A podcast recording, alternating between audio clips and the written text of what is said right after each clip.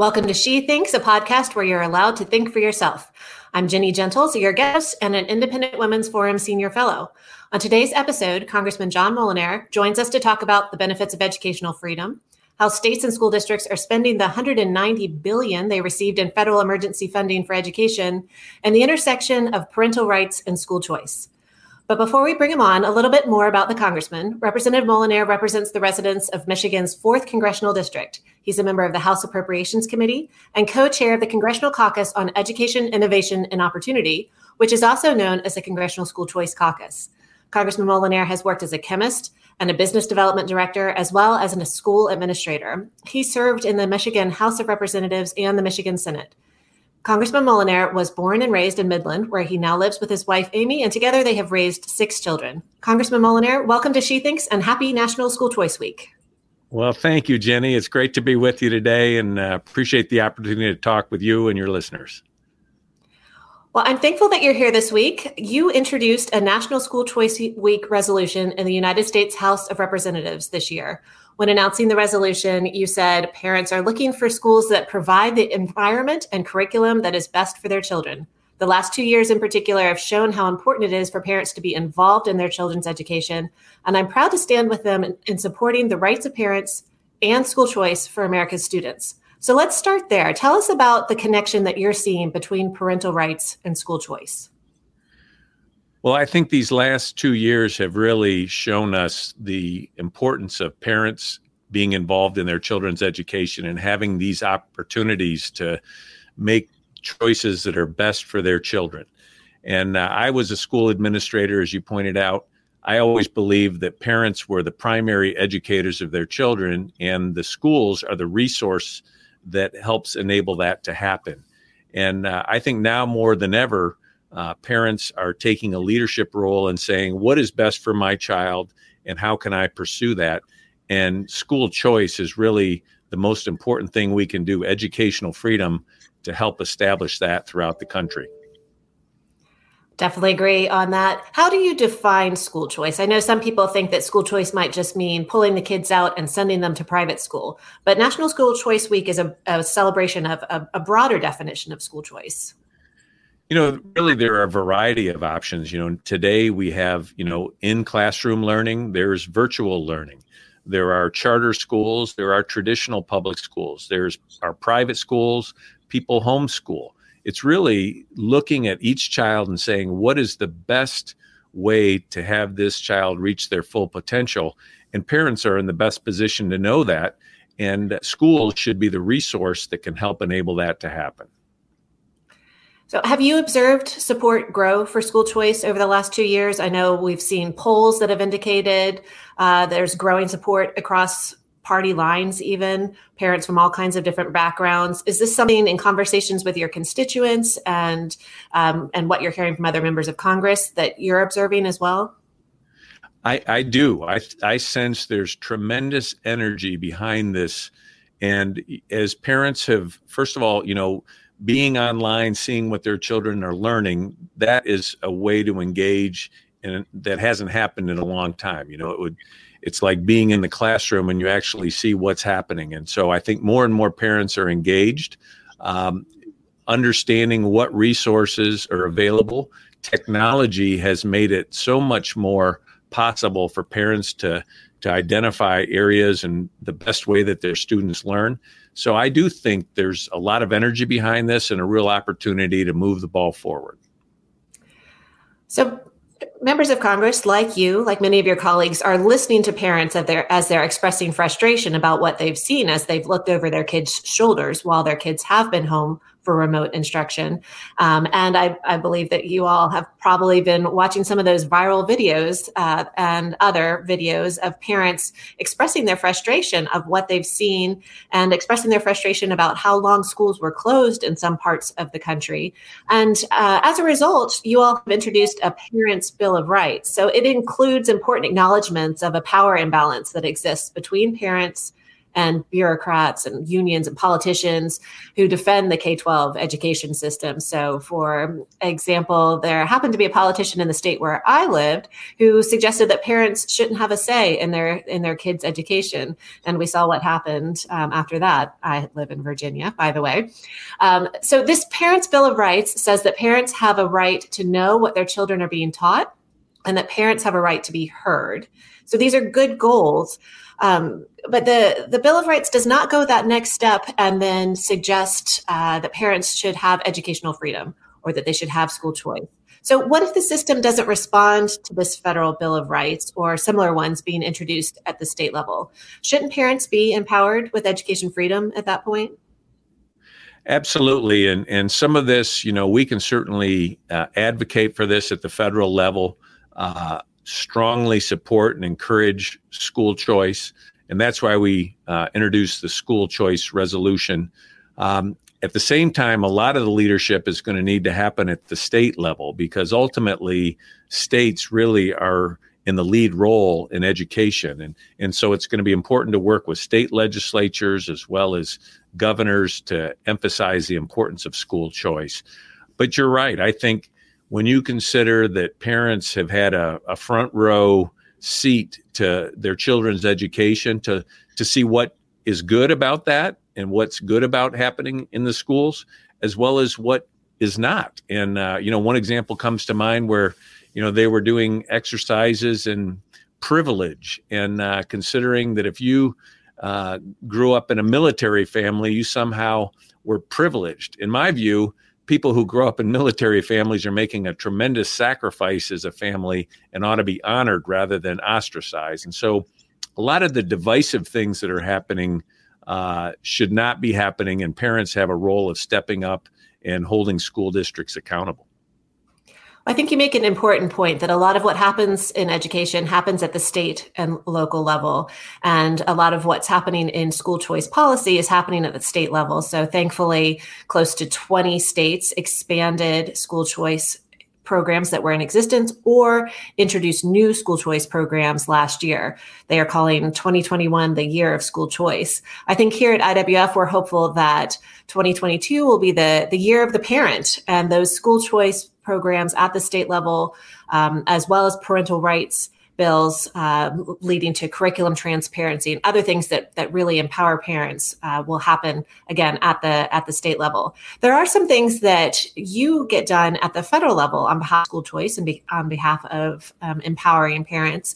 You're a proponent for charter schools, and I recall watching a House Appropriations Subcommittee hearing in which you made a very clear case for protecting funding for the federal charter school program. So tell us about your support for charter schools and CSP funding. Well, charter schools are an innovation that allow parents and communities to really, you know, shape children's education. They're public schools, which is often, uh, you know, people say that's private schools, but charter schools are public schools. And it's an innovation that offers more choices, opportunities uh, for families. And I've always believed that parental involvement is one of the key criteria that helps a student succeed. Uh, you look at all the other factors and they're important, but parental involvement is right there at the top. And so, anytime you can have parents engaged in the children's education, uh, you know, supporting the school, being involved, to me, that's really positive. And that was one of the things we saw with charter schools. And uh, it's it's one innovation. There are many ways uh, innovative ways to help a child learn, but that's one that really uh, brings families uh, into the classroom and, and working together with educators to provide what is best for a child. Right. And that federal charter school program provides startup funding for education entrepreneurs who are looking to create schools in their communities that can be responsive to parents and flexible and innovative and, re- and respond to the needs of the children, uh, as you mentioned.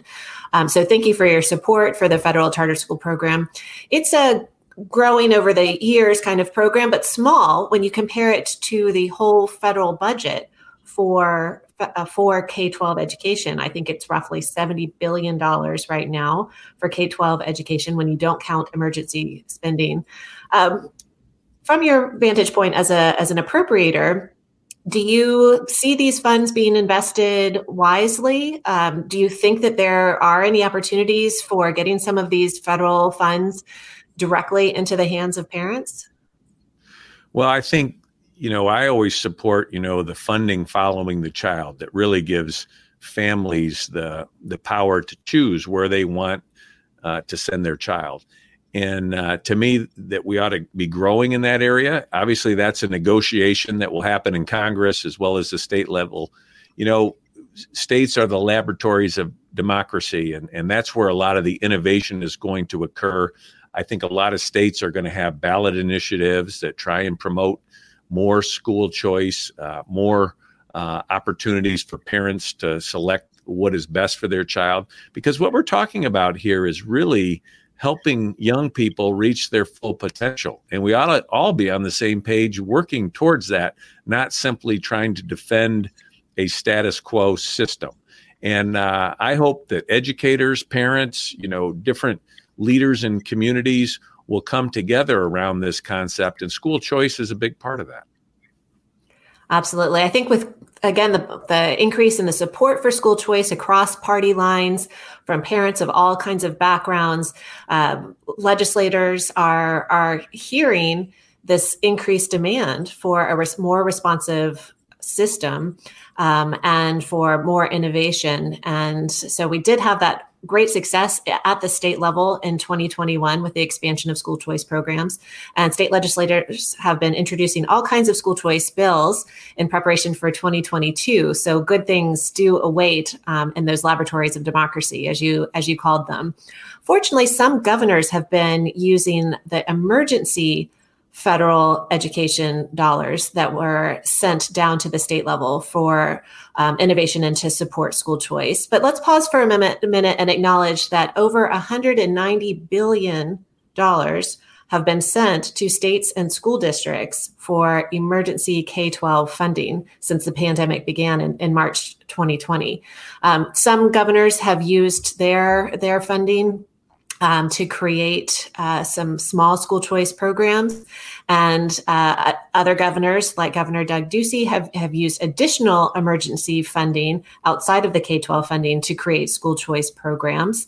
Um, he used a state and local funding pot from the um, from ARP, American Rescue Plan federal bill. Um, so those laboratories of democracy are are in action even using these these federal funds. But a lot of these federal funds and again it's 190 billion on top of the regular funding uh, we're not getting a sense that they're being spent very wisely. Do you have any concerns about that? Do you have any words of advice for states and school districts on on what they should be should be doing with the federal funds? Well absolutely. And as you point out you know in the first year those funds i think 6 billion of that you know, quote, emergency funding was used for educational purposes. You know, it may increase some in the next year in the mid 20s. So it, this is going to stretch out over a period of years. Uh, you know, the idea was to keep children safe in the schools and healthy, as well as provide resources so that families could make sure that there were no gaps in the education of their children. And clearly, those funds were not used the way they were intended. And that was one of the concerns we had about the American Rescue Plan is uh, when you spend, you know, trillions of dollars and just shovel it out the door, um, you know, there's going to be waste, there's going to be uh, inefficiencies, and uh, and clearly that's happened in the area of education.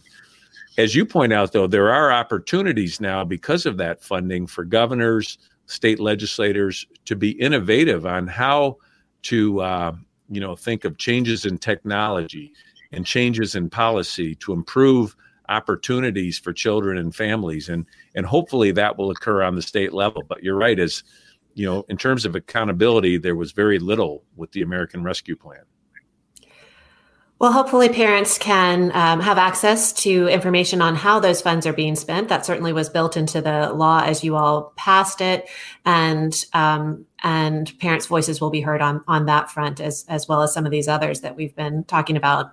As we wrap up, I just want to acknowledge that dozen more than a dozen school choice bills have been introduced this Congress, and we know that none of them will go anywhere given the majority's opposition to to school choice. Uh, if if when Republicans win the House and our Senate, um, do you think that do you think that they will make school choice a governing priority? I hope so. I think you know there are areas, obviously Washington D.C., where we you know have federal authority and can kind of move the ball forward in that area. We can also, you know, I'm on the appropriations committee, and one of the key roles of appropriators is to hold the administration accountable. The education secretary, for instance, will have to come before our subcommittee and answer questions about how money is spent, what policies, you know, why why did the school boards association target parents and want the FBI to be tracking parents coming to school board meetings? It's ridiculous, and there needs to be accountability for that. So we'll have a role. I do anticipate uh, our leadership in the House really um, holding people accountability for funding decisions as well as uh, accountability for improvements in education. Uh, but you're right, we'll still be working with a Democratic president who will oppose many of these efforts. And uh, so it'll take time, but I'm optimistic that we can really uh, shine a light on what's working and what isn't working and uh, help, again, move the ball forward for school choice in America. Wonderful. Well, Representative John Moolenaar from the great state of Michigan, again, happy National School Choice Week. And thank you for joining us on She Thinks today. Thank you very much, Ginny. Great to be with you. From all of us here at Independent Women's Forum, thank you for watching and listening.